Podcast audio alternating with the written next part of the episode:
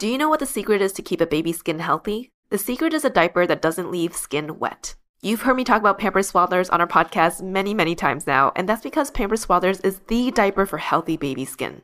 Pampers Swaddlers absorbs wetness better than the leading value brand and provides up to 100% leak-proof skin protection and up to 0% skin irritation. And if you're a fan of Pampers, you've got to check out their new Pampers Free and Gentle wipes, which clean better than Huggies Natural Care and are five times stronger, so they resist tearing during a diaper change. With Free and Gentle, mess meets its match. And if you're like me and you love saving and getting rewarded for something you gotta buy anyway, like diapers, don't forget to download the Pampers Club app today and earn Pampers Cash. You can redeem your Pampers Cash for exclusive Pampers coupon savings and rewards. Try Swaddlers with new Pampers Free and Gentle wipes for healthy baby skin. For trusted protection, trust Pampers, the number one pediatrician recommended brand. Welcome to ABG, Asian Boss Girl, a podcast for the modern day Asian American woman. I'm Janet. I'm Mel. I'm Helen. I'm Anna. And I'm Justin.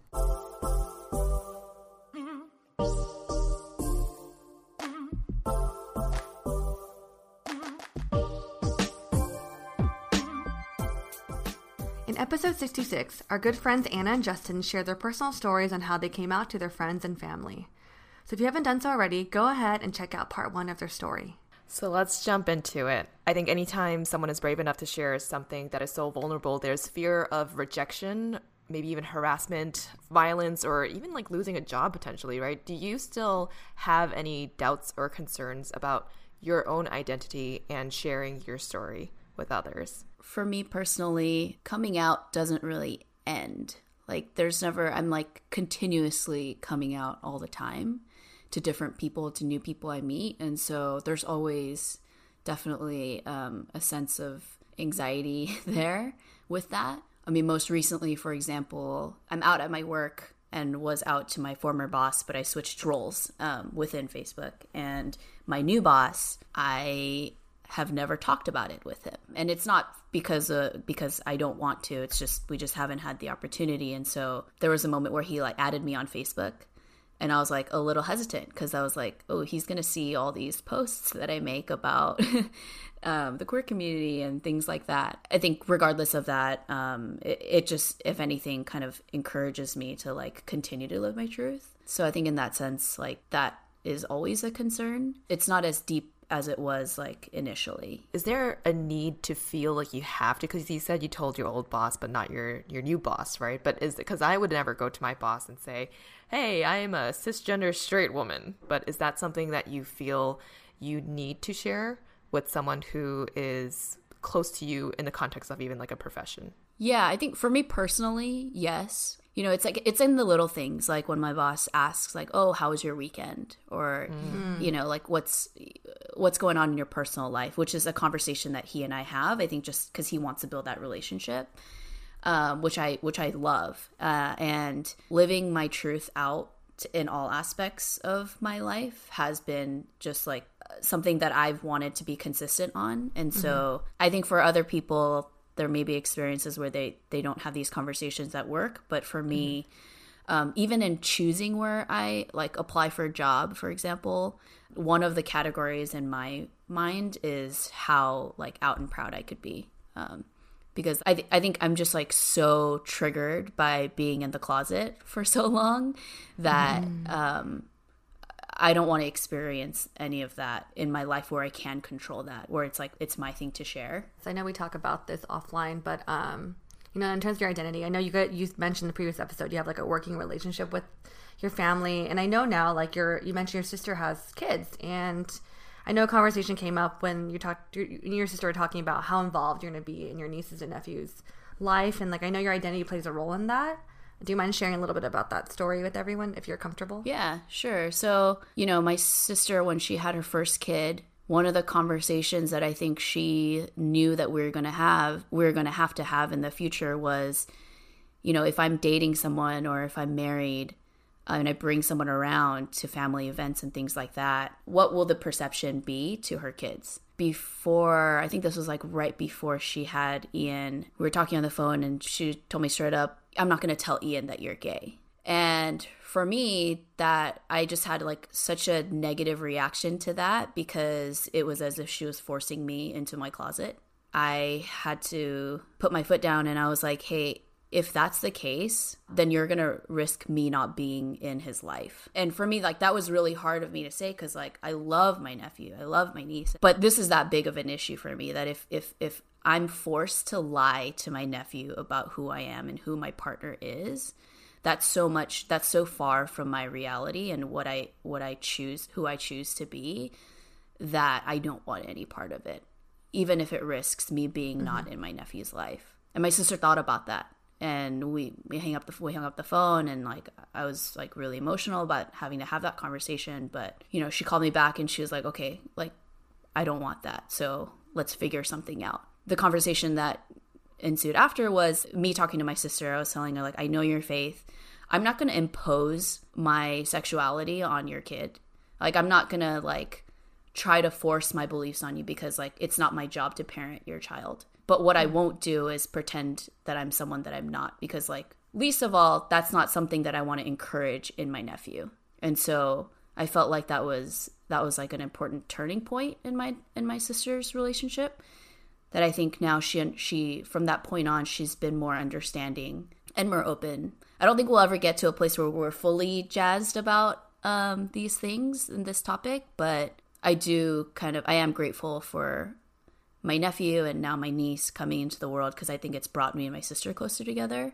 Mm. And it's gotten yeah. us to a place of like, okay, like this is what family should be like and and we don't mm. want to have anything that creates barriers to this family. Thanks for sharing that, Anna. I feel for Anna because like I am a niece of a gay uncle, and so I think I benefit so much for having that relationship because I can't imagine not having him in my life because like he's someone I actually find super important that I look up to and just having like a gay family member is especially in an asian household it's like it's it's it's a topic that we're trying to navigate right? Because i think for me my mom and i talk about this and he never told me his coming out story to be honest and i think it's because he hasn't really come out to a lot of people in our family. It's a generational thing and like i know my mom and i talk about like oh like does grandma and grandpa know you know our uncle's gay? And she's like no like because my grandpa has made comments because he's like like i think he's like almost 80 and so his generation don't understand what's like to be gay but for me, it's just nice to know that like our family is really accepting of my uncle, and I feel like I don't know if Ian or your niece will get to this place with you, but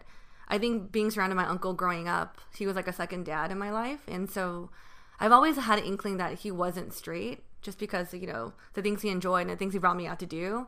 But I, I don't know why for me as a niece, I had a moment where where I was like, you know, I really just want to ask him if he's gay because I feel like it's something that I I think he might feel feel liberated from, and for me just to confirm and so when I was 18, I don't know why I like worked myself up to ask him, but I had this moment when we're about to go on a trip. He brought me to Europe.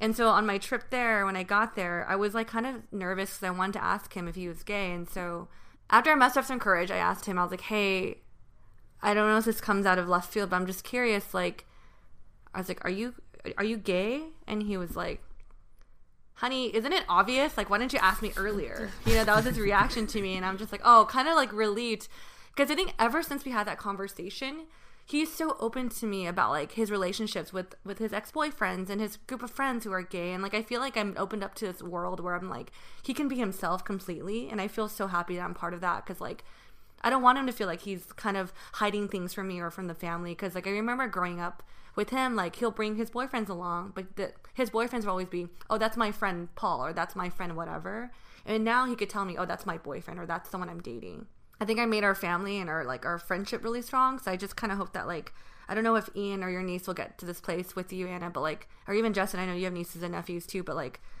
I would love for them to feel comfortable to be a place where they can have that relationship with you guys to ask and just like to explore this topic if they feel comfortable or also if their parents are okay with it. But at the same time, it's like their life and their relationship with you. So just want to share that I'm I'm happy you guys are deciding to be part of your niece and nephew's life. Justin, I know this is your first foray into speaking about your sexual orientation publicly, which major major props to you for doing so. This is a big big day for you, actually.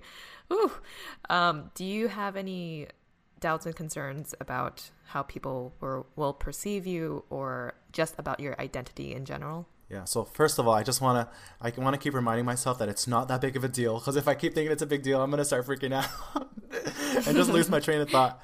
But um, okay, yeah, it's not a big day. It's a no, regular, normal it's, day. It's a medium. It's a medium day. Okay. Um, yeah. yeah, It's it's just, as just us five in this room. Um, it's true that Anna says coming out is a journey, right? It's it's not something you do and it's just over. And that's something that I had to also understand too because coming out for me has definitely been such a long journey that I haven't embraced. Like I've been resisting. Um, being an online YouTube, you know, influencer or whatever, you know, you want to call it, um, comes with its territory. Like I feel the pressure all the time to feel like I have to be, you know, an advocate for something. I feel guilty for not talking about these topics and using my platform for the better or for a greater purpose. For example, like when Pride Month rolls around every June, I see all these posts of people, you know, celebrating, sharing their stories, all that, and I, I, I get excited for Pride Month, but then I also dread it too because I'm just sitting there like mm.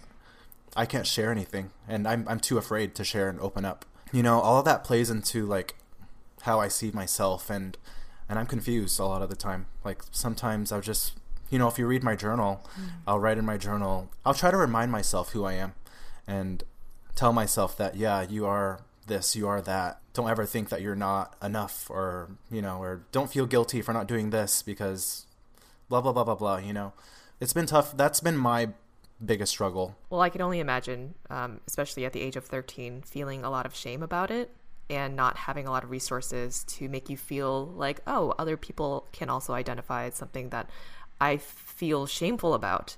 And for you to have harbored this for such a long period of your life, I can only imagine why it's still so difficult. And that's why it's like today's just a regular medium day, right? But it's so amazing. And I'm so proud of you for doing this, Justin. Thank you. Like, really, really happy that you are and this is just the first step And like you you were saying anna you made such a good point about how this is like a forever journey right of education of you know making sure that your your close group of friends are supportive in a way that can make you feel also less shameful and very heavily supported um, and just proud of being who, who you are and living your truth I think it's um, incredibly profound what you both had echoed about how coming out is a journey and it's continuous. And I think that that's something that everyone can relate to in every aspect of your identity, that you're always an evolving person. Um, and so you've shared that within your journeys of coming out, how you've had some positive and negative experiences. What are some negative and then some positive experiences you've come across due to your orientation and your preferences? I think for me, something that I think started off negative, but now I see as positive is um, when I came out to my church pastor in college. It was like an interesting reaction. It was kind of like they had a reaction, but then it wasn't as negative as I thought it was going to be. But then in the long term, it was. And what I mean by that is like I told my pastor that I was questioning my sexuality and we never talked about it again. But in like his actions towards me, he like kind of had a wall up and that felt really foreign to me because in our relationship typically um, he is like very open like a huge jokester and like you know asked me how i was doing and things like that and i didn't encounter that anymore and i think the the drastic change it wasn't like this overt like get out of my church kind of thing um, that some people um, can experience unfortunately. This was more of like a gradual like i don't know how to handle this so my, the way i'm going to handle it is to not confront it. And eventually that led me to leave that church. And i think like since then i haven't really gotten back into finding a church or like wanting to find a church community i think because of that experience. I mean i think in the long run like now that I think about it, I think it's positive in the sense that it really helped me kind of formulate the type of people that I want in my life and the type of um, relationships that I wanted to have. And so now, like, I'm totally okay with the fact that he's not in my life anymore. For people who don't know me, so like, just like how the public perceives me, um, I think I'm really, really lucky to live in California and to live in a really liberal community and to be surrounded by people who, for the most part, like can identify with my identity. One of the most like poignant recollections I have was when my ex and I we were um, kind of like doing a road trip through the South. We went to Alabama and Mississippi, and I remember we like walked into a diner and we were holding hands, and there were a bunch of white people around. And like it was as if like you know in those scenes in the movies where like everyone just turns their head towards you and like has a reaction but also doesn't. And like i remember immediately like letting go of her hand. And like that I think has really stuck with me because you know you hear all these things about you know southern states and people in the south being um, really anti anti gay and and things like that and just being like aggressively so. It makes me really feel lucky for the fact that like I don't live in a community like that where I legitimately can be discriminated against. On the positive side of things. I man I think just like to be able to live your life and not have any regrets about the way that you put yourself out there and the way that people perceive you like so far outweighs any of these reactions. The type of support that i've gotten with my friends and the types of relationships that i've been able to develop as a result of this and like i love pride because during that month you just feel the love from like my fellow queer community. And like th- I, I think that's something i wish straight people could experience because I think it's like so bonding. And there's like another love another layer of mm. like common understanding of like going through similar difficulties in your identity and being able to recognize that in another human is in itself like really rewarding and it kind of already breaks that like wall of like stranger. Justin, I know for you like hearing your story about how your brother is so accept like that brought me to tears because like I know how hard it is and how like that's something that's missing in my life and that's just like a level of understanding and so I think in that sense like this has been a really positive journey for me um, overall to be able to experience that. It's so wonderful that you have spoken about negative experiences in a way where they've been able to f- further enforce a positive identity for you. Um, so that's incredibly remarkable and admirable. Thank you so much for sharing, Anna. Um, how about for you, Justin? What are some kind of positive and negative experiences that you've encountered um, due to your orientation and preferences? So for this question, I for some reason I had difficulty answering the negative experiences part, and and I almost felt hmm. weird for not having a negative experience. But then I sat there and thought, I'm like, why have I not had any experiences yet where I've been like discriminated against or you know, had someone say like mean words to me or anything like that, I realized that it's because I haven't really put myself out there. You know, like the less you put yourself out there, the less at risk you're going to be for those kinds of things. And um, and I realized that was me, and I was afraid to put myself out there because of that. So for me, so far, it's all just been pretty positive experiences. Like I don't know what you you ladies think, but like, do you guys see me as a guy that screams gay? I actually think you're pretty straight passing. And I think, I also think I'm pretty straight passing. And I mean that in the way that, like, a lot of people who, like, scream gay or lesbian, like, lesbians, for example, like, if I cut my hair to have, like, a boy cut hair, like, that would be an indication. But I think, especially for Asian, something that I've noticed is Asian queers are usually the majority straight passing. And that's what's kind of mm. confusing. And I think, in, mm. especially in our community, because some Asian men come off as fe- effeminate, and that's okay. Mm-hmm. Um, you know, it's a, it's a mm-hmm. cultural thing.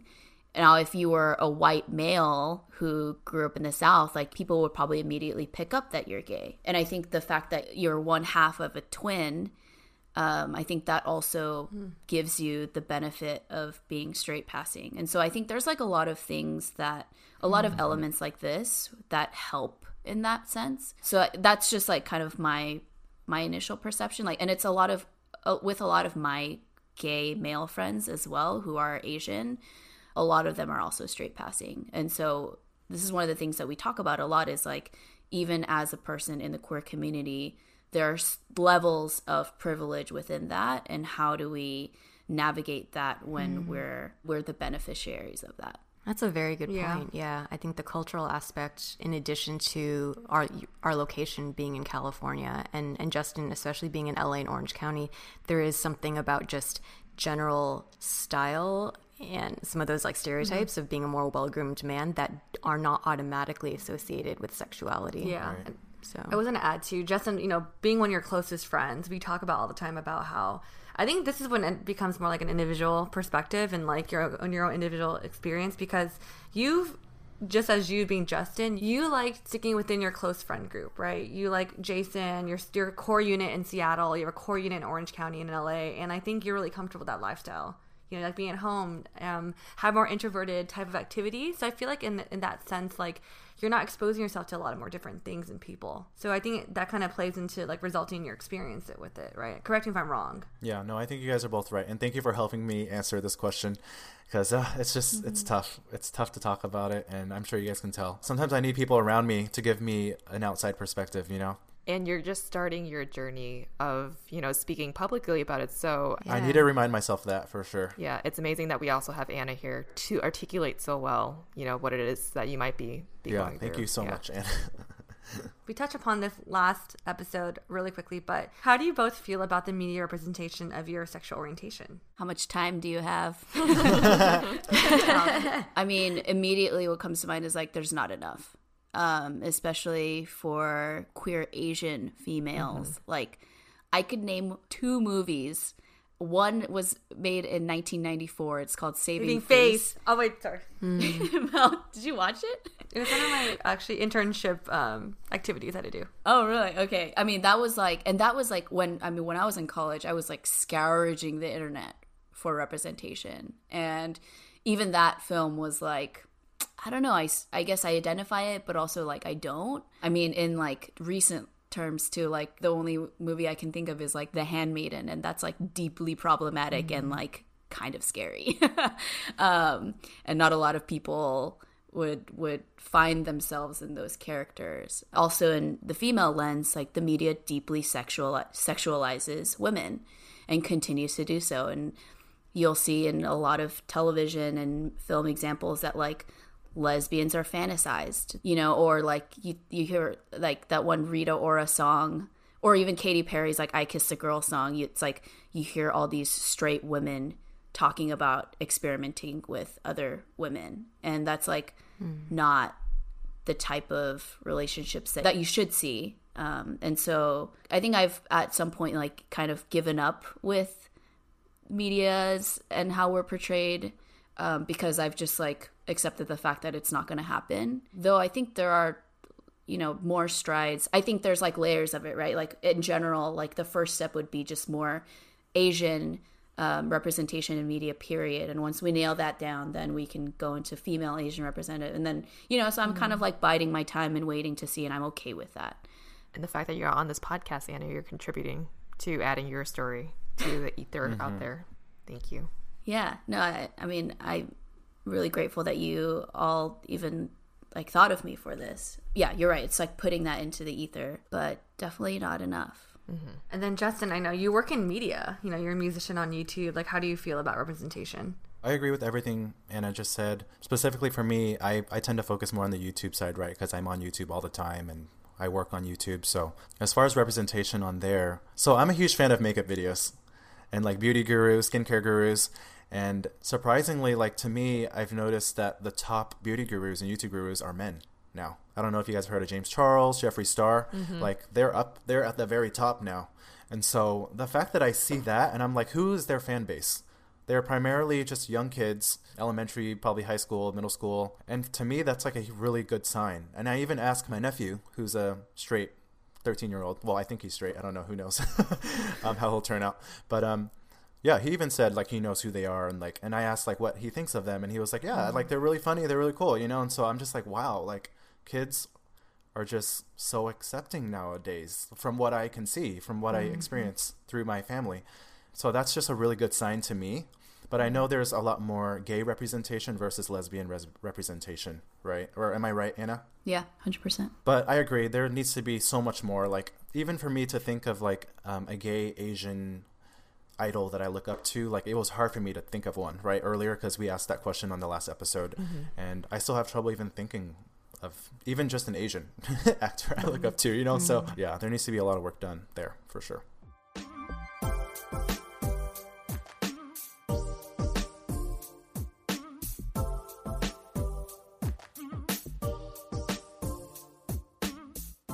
Here at ABG, we are all about taking care of our mental health. Especially during these uncertain and troubling times, it is natural to feel helpless and have a loss of motivation. BetterHelp is an online counseling service available to our listeners worldwide. They will access your needs, match you with your own licensed professional therapist, and you can start communicating in under 24 hours. Whether you benefit most with messaging, phone calls, or video sessions, BetterHelp is committed to facilitate great therapeutic matches that fit those needs. You can also change counselors at any time. Personally, I work the best with video, and I found a therapist that I meet with every week that has really helped me. BetterHelp is more affordable than traditional offline counseling, and financial aid is available. Visit betterhelp.com slash abg10. That's better, H-E-L-P, and join over 800,000 people taking charge of their mental health with the help of an experienced professional. They have a special offer just for ABG listeners where you can get 10% off your first month. Try it out at betterhelp.com slash ABG10. Oh man, summer weather has got me feeling so lazy. I'm kind of thinking about ordering takeout for dinner. Have you ladies been ordering takeout more? I've actually been cooking more. I've gotten into a system of pre preparing my ingredients for the week so that cooking is faster too. But for some meals, it's nice to have something pre prepared for you. Agree. I've been rotating between cooking and food subscription services. I actually have Daily Harvest's uh, sweet potato and wild rice hash harvest bowl waiting for me in my freezer right now. They're a food subscription service that delivers clean, plant based meals and smoothies to your door. It's easy to customize and manage your orders, and each item only takes a couple of minutes to prepare. They never use preservatives, added sugar, or artificial ingredients, and their fruits and vegetables are flash frozen on location. In addition to smoothies, bowls, and soups, they also have flatbreads and dessert bites. Their packaging is also now 100% recyclable. Go to dailyharvest.com and enter promo code Asian Boss Girl to get $25 off your first box. That's promo code Asian Boss Girl for $25 off your first box at dailyharvest.com. dailyharvest.com.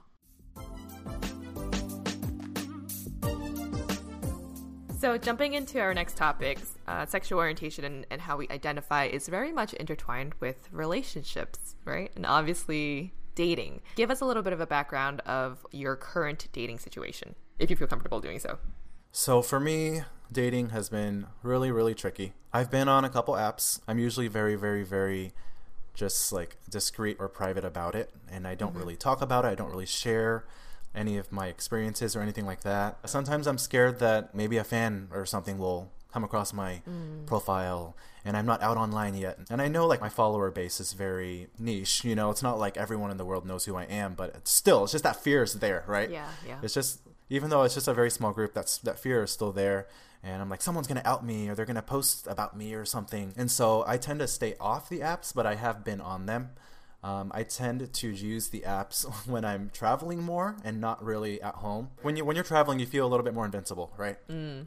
So it's kind of that mm-hmm. feeling where it's like everyone around you is are strangers. There's no people that live nearby you that you know, or just you know potential acquaintances or mutual friends, yeah. things like that. Can I ask also which apps do you use? I've been on Grindr and I've been on Tinder. Got it. So I've never been on Bumble. I hear good things about it, but I tend to not be good on dating apps though. Like I actually like in person versus chatting. Like I, I don't deal with chatting back and forth very well. It's just not my style. And I know you guys are going to get more into that, like the style of dating. Um, how about for you, Anna? I have a very complicated relationship with my dating life. Um, so I, I mean, because I came out late, I also started dating late. I've only been in two relationships my entire life, and one of them was recently. I'm single right now. They were just so far apart too that it's like getting into the app scene has been a real struggle. Um, so, Justin, I'm like right there with you. I have a love hate relationship with dating apps. Currently, I'm not on any. When I was, I was on Bumble, which I'll caveat that for women, because typically Bumble is a dating website where like the woman reaches out. Mm-hmm. So, when it's a girl on girl relationship, either one of you can reach out. So, mm. and then um, there's also like a, a specific like lesbians only dating app called Her that I was also on, but just like didn't work out. I mean, I I met my last girlfriend on Bumble, but that did not end very well, and I think now I'm like a little traumatized by by dating apps um, because of that. Because like Justin, like same thing with me too. Like I find it really hard to form an inauthentic relationship over like texting because that's just not who I am. Like my love mm-hmm. language is quality time, and so like I think I'm more charismatic in person than I am online. And I like I'm like very goofy, and like that doesn't really translate over text unless I like I, it sounds like I'm needy or something. Like same, yep. Uh, yeah. So I think I'm now in a in a place where I'm not. I've I'm not going to go on dating apps. I don't think I will. But then it begs the question of like, where will I meet someone? And I couldn't tell you because I don't. I don't really go to clubs or bars. And even if I did, it's mostly full of men, gay men. There's like one lesbian bar in the city. It's called Jolene's. It's actually owned by a um, an Asian American um, named Jolene. Um, and like that's been like really cool. But I also like the idea of meeting someone at a bar is not enticing. Mm-hmm. I think aside from just the general awkwardness of like dating apps, right? Are there any dating norms in the LGBTQ community that might be different from the ones in, say, like a straight cisgender community? Is there also an expectation or pressure to fit into certain dating norms? I mean, I think from my limited experience, I've noticed that casual just hookup culture is a lot more normal in the gay dating world. That's also one thing that like I feel like would be tough in the gay dating scene is because like for me, I'm a very monogamous type of person and I think the mm. fact that you're able to have access to those quick easy fixes, it doesn't settle well with me and mm-hmm. and you know, I'm still mm-hmm. so experienced as far as dating. Like I've only been with one other guy, you know, I've only had one semi-serious relationship and that was when I was 21. And so ever since then, I'm 29 now. So I literally don't have any, ex- barely any experience. You know, I've casually dated, but they've never been any more than like, you know, one or two or three dates. So Could I ask, um, like when you then connect with someone and have a conversation, like is there a basic normal expectation that it's going to be a hookup and then you have to be specific, like I'm looking for a monogamous relationship? Right. Um, I didn't brush on this earlier, but it also depends on what app you're on, right, in the gay scene. So, so Grindr is a place where you would want to just go and have some casual hookups or whatever. You know, if you're feeling hot, you, you need to get some action or something. You know, and then Tinder, I'd say, would probably be a little bit more on the, you know, go on dates and stuff like that, and then maybe hook up. you know, like. but um, like I said, I'm so inexperienced. I'm just talking from my experience. I'm sure Anna, you have a little bit more to add onto this. Yeah, I mean, I think for it's interesting because I think um, on the flip side, in the lesbian world, it's less of a hookup culture and more of like a relationship culture. So I think it's like similar to heterosexual couple and dating. I think what's interesting is like there aren't really gender roles in girl and girl relationships. Um, I know I'm like I'm a little more butch passing and so and I also date more feminine girls. And so like you would think on the outside like oh yeah, like Anna's like the dude where the girl's like the girl and like it kind of starts out that way, but then what I've realized in my relationships is it like that kind of dissolves. And so there aren't any like who pays for this? Who asks who out? I mean my last relationship my ex was the first one to message me on bumble. She like was the first one to give me her number. She kissed me first like things like that. Um, and so it's like pretty interchangeable. And then like i know you guys talk about this in your first episode about fuck boys but like fuck girls exist too you know? Like Oh no. um, yeah, and it's scary. um, and so it's it's interesting. I think like the things that uh, you know you experience in heterosexual relationships um, are pretty similar. I, I think the one caveat would be that there's no like gender role. Would kind of be my TLDR on that. So that's great. Let's go a little deeper into that actually. So how would you so you kind of described that maybe just generally the, the lesbian community tends to be more monogamous aiming. Uh, is that how you would describe your personal dating style, Anna? And then also you kind of described your type, but let's go let's go a little deeper and more specific. yeah, for sure. Uh, I mean, definitely, I'm a monogamous. Um, I love love and I love relationships. Um, even though I haven't been in that many, and I but I I, I hearken that to like being really particular about who I want to spend my time with and who I would actually like want to be in a relationship with. Um, I think that number is few and far between, and so that also makes dating hard for me personally. So on the flip side of that, if I were to kind of like point out what my dating style is, it's funny because my friends would make fun of me because I typically only date straight women is like the running joke because Oh. every female that I've dated is now dating a man or I was the first person for them to be in a relationship with. oh, interesting. oh wow. But like it's also not something I'm proud of. Coincidentally, my first girlfriend, we met through a mutual friend and I was out at the time and we were just hanging out a lot and she was the first one to tell me that she liked me. So I was like, "Oh, cool." and cuz like I think for me because I have a lot of straight relationships in my life, like I one I don't assume anything about anyone's sexual preference and two, like I wouldn't be the first one necessarily to like call them out, be- just because like I just assume everyone's mm. straight, which is like probably not not a good thing. And then my most recent ex, I kind of felt like I was making progress because like when we had met, she had told me like she was only dating women, although she did have a history of dating men.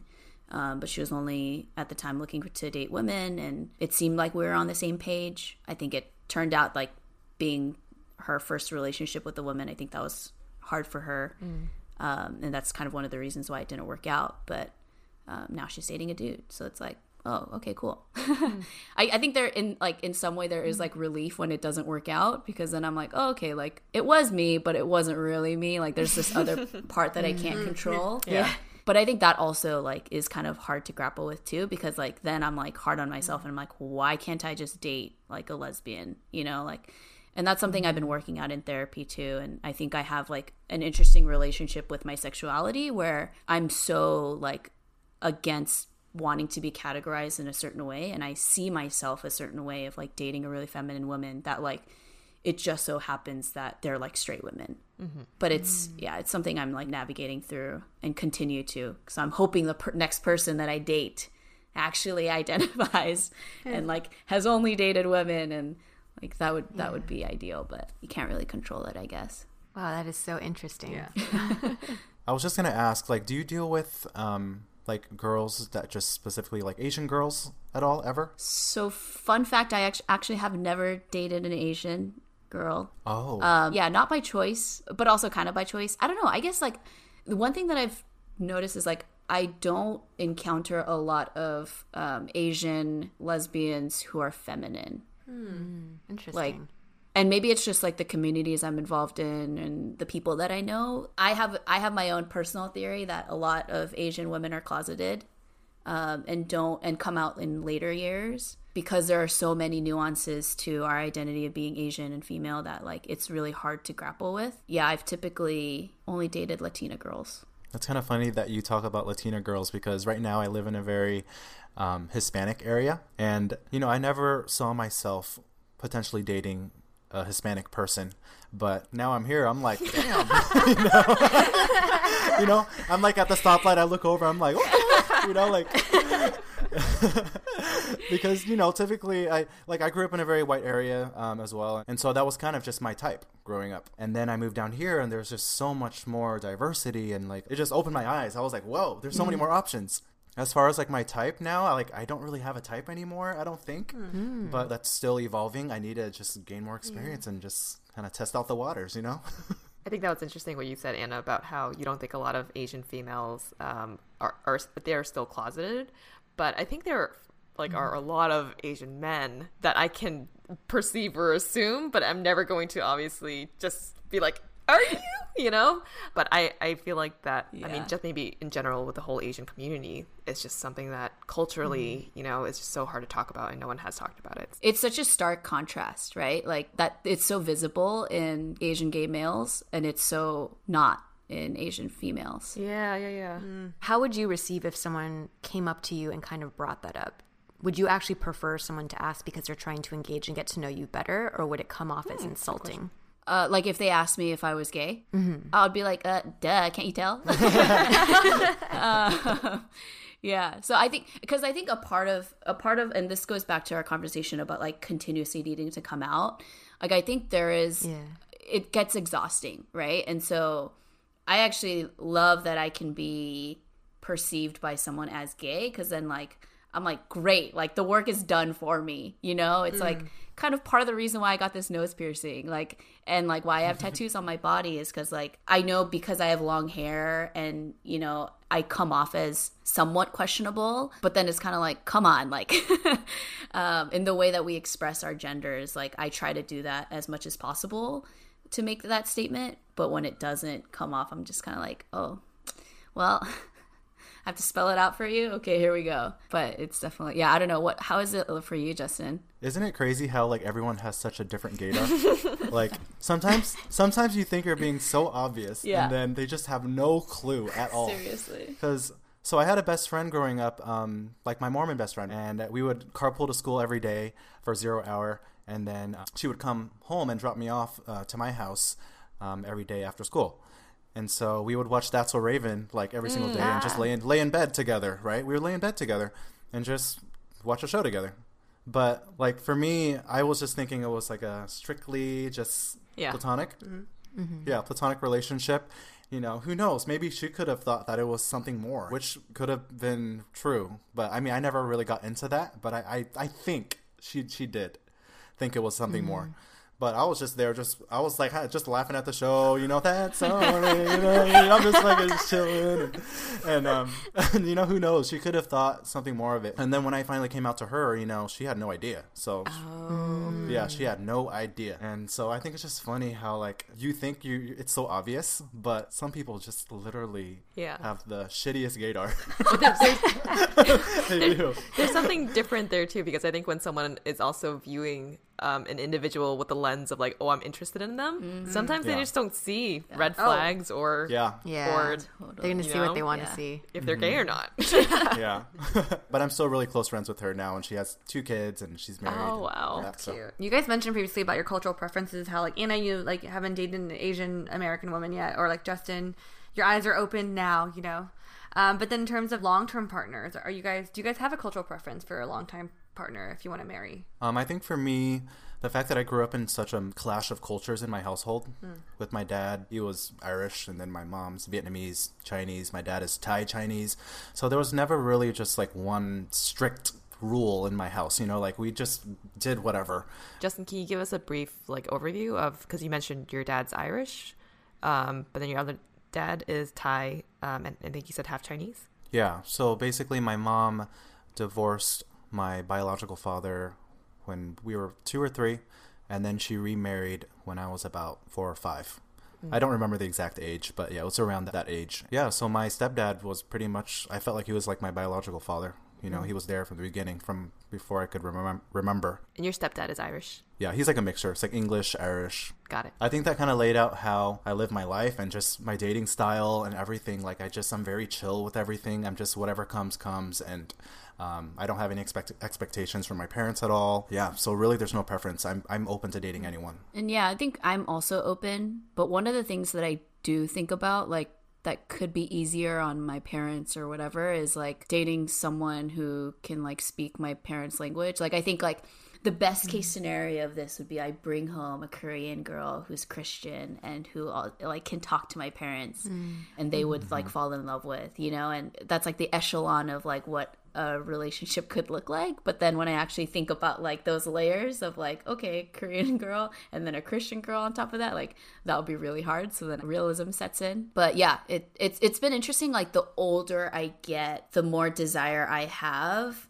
to date an Asian American. Mm. I never thought about that before, but like when my last, my most recent relationship ended, I was like, man, like I really wish, wish I dated an Asian girl. For all our ABG listeners out there, you know, if you're interested in Anna,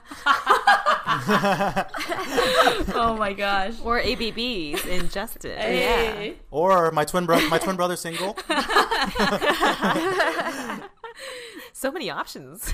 Yeah, I was going to say it's interesting how the both of you um, expressed that in thinking about the cultural background of your long-term partners, it references your your family upbringing, whether in you know with two different answers, but that the family component is a huge consideration. And I would say even in our conversations, just our culture plays a role in kind of how we think about that too. So yeah. Within the Asian culture, um, different sexual orientations are kind of a taboo topic. And I know that we've kind of talked about this, but what do you think needs to happen for us to change this perspective? So I think for me, how I was able to get to my parents and be able to have this level of transparency and talk about my dating life, talk about my sexual orientation was that I had to start from the root. So I think it was just improving our communication in general. I think it was really hard for my parents, and I think a lot of people can relate to this too, where their parents still treat them like kids, even though they're grown adults. And so I think it was really getting past that obstacle, and then they would be willing to listen to anything else. It really helped having my brother as well, right? Just having both of us there, talk to her, and just getting her to understand that I'm an adult. I think once you get past that obstacle, talking about sexual orientation and anything r- related to that field will get a little easier. I'm not saying it'll be cake, you know, but I think for me, um, getting past that initial obstacle was the key to me being able to talk about these things with my mom. And then now, you know, it did take time. I think time and patience is one of or two of the biggest things. But she went from not asking me questions ever about my dating life to now telling me that her friends have kids that are gay and want to set me up with them. And Wow. and my mom's a nun, you know, like she did, she's not supposed to be talking about this stuff, but she is. Yeah. You know? And Don't out her. um, I know.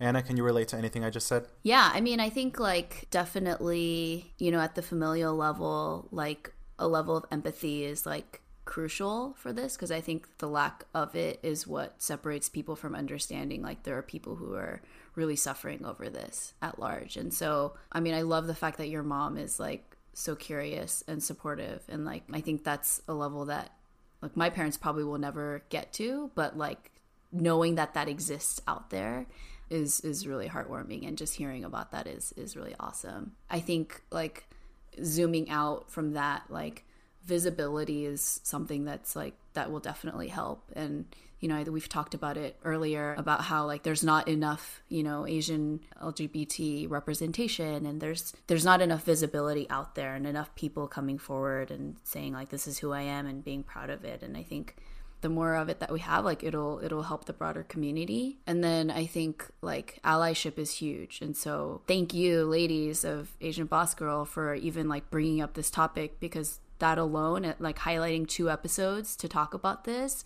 is a huge huge form of allyship.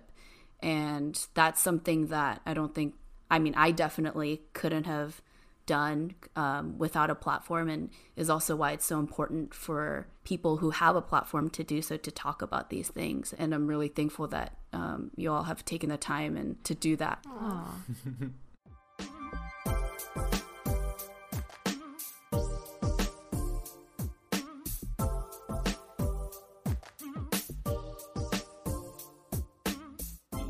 One of the things about ABG that we love is the opportunity to create content to share with you all. Like us, we know that a lot of our listeners love flexing their creative muscles through imaginative side hustles, personal art projects, and creative hobbies. We recently discovered Issuu, an all in one platform to create and distribute beautiful digital publications.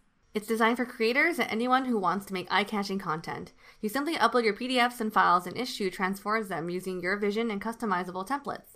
Everything is optimized to post on your website and social platforms like Instagram and Facebook. They can even help you make animated Instagram stories.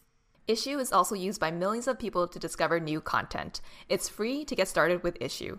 Go to issuu.info slash ABG to sign up for your free account. That's I-S-S-U-U dot info slash ABG to sign up and let them know you heard about it from our show. Remember, that's .info, not .com. Go to issuu.info slash ABG to set up your free account today. Do you know what the secret is to keep a baby's skin healthy? The secret is a diaper that doesn't leave skin wet. You've heard me talk about Pampers Swaddlers on our podcast many, many times now, and that's because Pampers Swaddlers is the diaper for healthy baby skin.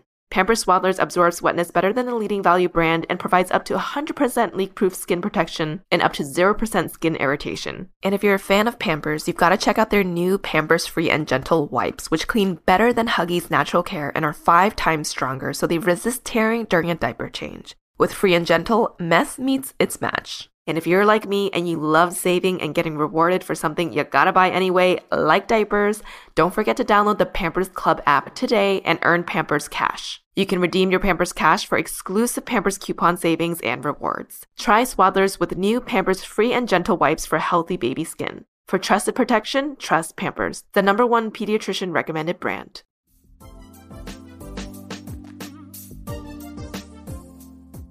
Thank you both for joining us on the podcast to share your stories. We have one last question for you both. Is there any advice you wish you had received that you'd like to pass on to the people who are scared or confused about their sexual orientation? I think one thing being a part of the queer community is like there is an expectation to like come out and I just want to acknowledge that like for some people that's not possible. It's like they either live in areas where they'll be persecuted or even put to death. And so like whatever that situation might be, like I would say for anyone struggling with this like don't think that like coming out is like the baseline for you, what you need to achieve. For some folks, that won't be something that they'll be able to do freely um, and that's okay. I think the most important thing is just like just living your truth and and being gentle on yourself for what you can accomplish at that time. And finding the joy in the in the little things and, and recognizing that being able to make those baby steps even like justin that you're making today like these are huge steps that you'll probably you know cherish and hold on to for the rest of your life. And like that's a huge step too. Justin what about you? Well, I just want to say thank you so much to Asian Boss Girl and Anna as well. Like, I knew coming onto this podcast today, I would be learning so much about myself, about the LGBT community. Like Anna said as well, you know, without this platform and without you guys inviting me on, I don't know if I would have ever tackled exploring more of this side of myself. It could have been another five years. As far as like giving advice to anyone that wants to like come out or anything like that, like we said earlier, it was nice to remind myself that this is a journey and it's not like you step out of the closet and then it's done. That door, for me, in, in ways, is still open, you know, and there's like little bits of uh, insecurities that kind of escape the room sometimes and, and reaches me. I think also another thing that I need to remind myself too is, is that going through it alone is not the best option. For me, I feel like I don't want to burden other people with my struggles. And so if I was to remind myself when I was 13 years old and um, struggling with coming out, I would have told myself to just come out to at least like one friend, if, if you had the opportunity to do so, um, because it would have been a lot easier just to talk about it and have another person to go through it with. And, you know, having my twin brother now, like I know how much that has impacted me and helped me just get through all of this. Find a community online if you don't have anyone to reach out to. Find your favorite gay YouTuber or lesbian YouTuber, you know, just like do something. Don't just deal with it on your own because it can get super super lonely and I, I, know how it feels so that would be my advice and i think what i'm also getting from this is that we all need to practice more compassion and kindness also just to mm-hmm. each other especially because you never know when your friend you know is having so much difficulty just even talking about their identity and their sexual orientation mm-hmm. so thank you so much for sharing your stories and being on yes. this episode with us uh, we really, really appreciate both of you for being here today. It takes a lot of courage to be this vulnerable. And Justin and Anna, we know this is one of your first times where you are both publicly speaking and sharing about your story to a larger group too. We really do appreciate you choosing our platform and the ABG and ABB community to do that with. Thank you. Thank you so much, guys. Thank you. And where can our listeners find you? You can find me on Instagram at my name is Anna Lee. Yeah, if you have any questions or anything like that, like feel free to message me. I'm totally open to talking to any of y'all. And you can find me at Justin Rod Jan um, on Instagram or any other platform. And same goes with what Anna said. Um, you feel free to reach out to me if you have any questions or need someone to talk to, because I always check my DMs. So. awesome. And for our listeners, you can also write in at asianbossgirl at gmail.com and we'll be happy to pass the messages on to Anna or Justin, just specifying the subject. And we have some partnerships that we're happy to share with you all. Um, if you want to just go to our show notes or on our website, asianbossgirl.com slash partners, we'll have links and discounts there. Uh, you can find us on all the podcasting platforms like Spotify, Apple Podcast, and Google Podcast. Subscribe and leave us a rating and review at Asian Boss Girl.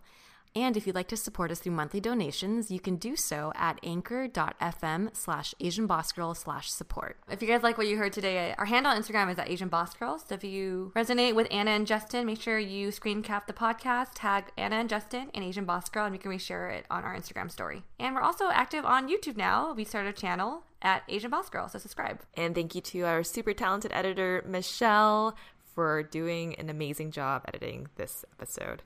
Catch y'all on the next one. Bye. Bye. Bye.